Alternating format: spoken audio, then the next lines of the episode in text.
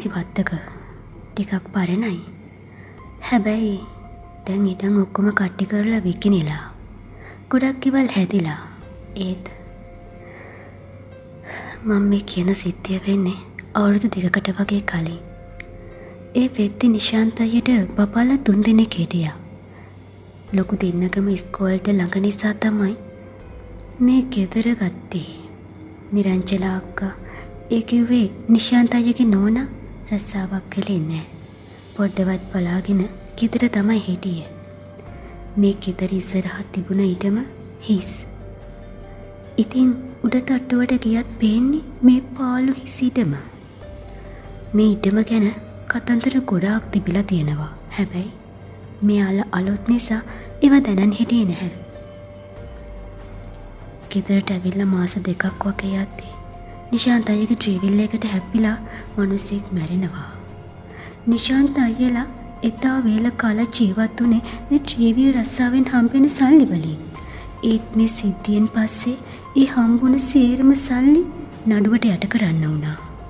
මහගෙවල් වලින් හම්බ වෙන සල්ලි වලින් තමයි පහුගේටිගේ කාලා බීල ඉඳලා තියෙන්නේ.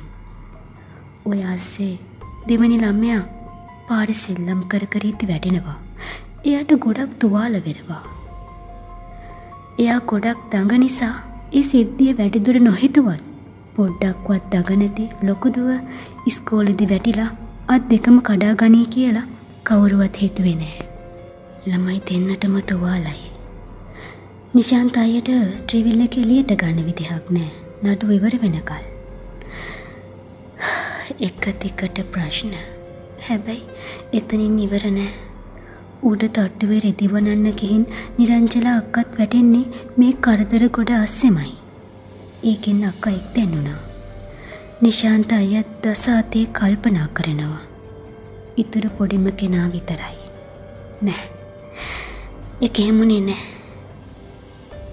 ඊළඟ දවසේ උදේ අවදිවෙද්දි පොඩි දරුවට සහලෝල වුණ.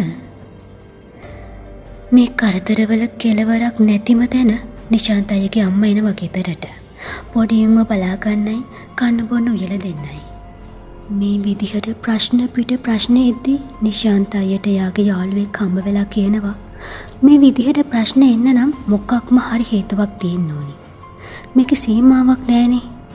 කේන්දරේ බලවගත්ත නම් හොඳයි කියලා. මැරෙන්න යන මිනිහා පිදුරුගහෙත් තෙල්ලෙනවා කියනවා වගේ වෙන කරන්න දෙයක් නැතිම නිසා නිශාන්තයි යාගේ බිරිඳයි යනවා මේ යාළුව කියපු කෙනාව හම්බ වෙන්න. කියාම කිව්වේ හිත හය කෙනා ඉඳලා අනිත් කෙනා එලියට යන්න කියලා. කේන්දරය අතට ගත්ත ගමන් කිව්වේ හෙමයි. ඉතිං මේ වුණ දේවල් එක අයට තවත් අහන්න බැරිව අක්කා ඉදී අය එලියට යනවා. කතාව පටන් ගන්නේ මෙතනින්. කේන්දර බලන කෙනා අකගෙන් ඉස්සෙල්ලම ඇහුවේ? අත එල්ලගෙන ඉන්න ඇයි කියලා. අක කියල තියෙනවා රෙදි වනන්න උඩතට්ටුවට ගිය වෙලාවෙ වැටුණ කියලා. ටිකක් වෙලා සත්තරැතුව හිටිය මනුස්්‍යයා දාගෙන හිටිය කන්නාඩි කෝට්ටමොරුඩින් බලන ගමන් ඊළඟට අහල තියෙන්නේ වැටුනද කවුරු හරි තල්ලු කලාද කියලා. නිරංචලාක්ක නිශ්ශබ්දෝනේ ඇත්තටම තල්ලු කලාද කියන ප්‍රශ්නය එයටත් හිතිලා තිබුණ නිසා.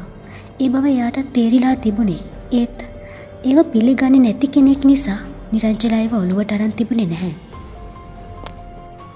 නෝන මේටික හොඳට අහගන්න.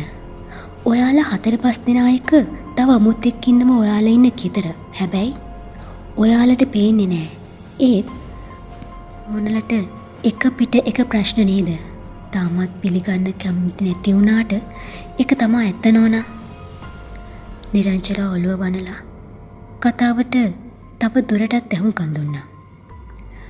ඔය නෝනලගේ ගේ ඉස්සරහ තියෙනවනේද පාලු ඉඩමක්. ඔය ඉඩමේ අයිතිකාර ගෑනු මනුස්සයගේ අකමැත්තෙන් තමයි ඔය ඉඩම විකුණලා තියෙන්නේ. ඒ ගෑනු මනුස්සයා ඔය නෝනලයින ඉඩමට තන්හාාවෙන් තමයි මැරල තියෙන්නේ. ඒකත් ඔය හිස් ඉඩමෙ තියෙන ලින්තට පැනලා. තාමත්තේ මනුස්්‍යයාගේ ආත්මය ඔය ගීදිහක් බලාගෙන ඉන්නවා. එන කෙනෙක්ට හරියට ඉන්න දෙන්නේ නෑ ප්‍රශ්න පිට ප්‍රශ්න යා දෙන්නෙම නෑ. නෝනල ඉක්මන්ටම ඔය ගෙතරින් යන්න නැත්තං පස් දෙනා හතර දෙනා වෙන්න යන්න වැඩි කාලයක් යන්නේ නෑ. නිරංචල අක්කට කියන්න දෙයක් නෑ. මෙ ඇත්තද බොරුද බොරුනක් මේ මනුස්සය දැක්ක වගේ කිව්වෙ කොහොමද. මේ ප්‍රශ්න සේරමත් එක්ක නිරංචලා එලියට එනවා. වැඩිය මුකුත්ම නොකිය ගෙදරෙනවා. දවස් තුනක් යතේ නිශාන්තගේ අම්මට උන හැදෙනවා. කිසිම හේතුවක් නැතුව හතරවෙනි දවසේ උදේම ඉක්මන්ටම නිශාන්තගේ අම්ම ගම යන ලේස්ති වෙනවා. අපච්චි තනියම පොතේ අම්ම දීපු එකම උත්තර ඒක. උන මර කාතෙම අම්ම පිටත් වෙනවා. හැමෝටම මේක ප්‍රේලිකාවක් වුණා. ඒ මාසිම වගේ නිශාන්ත අයලා ඉහින් වෙනගේකට පදිංචියට යනවා. නඩුවත් විසඳුනා. ප්‍රශ්න සෑහෙන්න තුරට හරි. ඔහොම මාස කීපයක් ගත වෙනවා.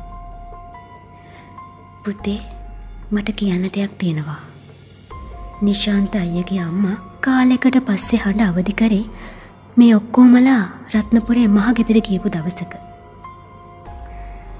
පුතාට මතකද මම එහෙ ඇවිල්ලා ඉන්දෙද්දී දවසක් උදේම ලේස්ති වෙලා මෙහෙආවා. ඒ අපච්චි තනියම නිසා නෙවෙයි මට එහෙ ඉන්න බැරි වෙච්චි නිසා. කේන්දරේ බලපු තැන වෙච්චි කිසිම දෙයක් අම්ම දන්නේ නැති නිසා මේ කතාව ඇහුව නිරංචලාක්කා නිශාන්ත අයක මුණ දිහා බැලුවා. මොකද උනේ කියලා නිශාන්ත අම්මගෙන් ඇහුවේ ඒ වෙලාවේ. මට මෙහෙම දෙයක් වුණා. මම එදා පාන්දර සාලිටාවේ පොඩි පුතාගේ වතුර කෝප්පය අරගෙන යන්න. ඒත් ඒතිී ටිකක් වයසක මහත ගෑනු කෙනෙක් තෙත පිටින් කොන්්ඩෙත් ලිහාගෙන සාලි මුල්ලක වාඩි වෙලා හිටිය. තුෂ්නීම් භූත වෙලා නිශාන්තත් ආගෙන හිටියේ වෙන කරන්න දෙයක් නැතිවුණ හින්දා. දන්නවද. ඒ ආත්මය අතටත් ඒ වෙන්දේසි වත්තේ සැරිසරනවා. කුම්මන් වැටිද්දී ගෙවල් ඉස්සරහා උළුවස්සට අත් දෙක තියාගෙන ගෙදිහා බලාගෙන ඉන්නවා. ගමේ පිරිත් කිව්වම ටික කඩුයි ඒත් අඩුයි කිව්වට නැතිම වෙලා නෑ. එහෙනම් තවත් කතාවකින් හමුවෙමු ගිහින් එන්නම් පරිස්සමින් එන්න.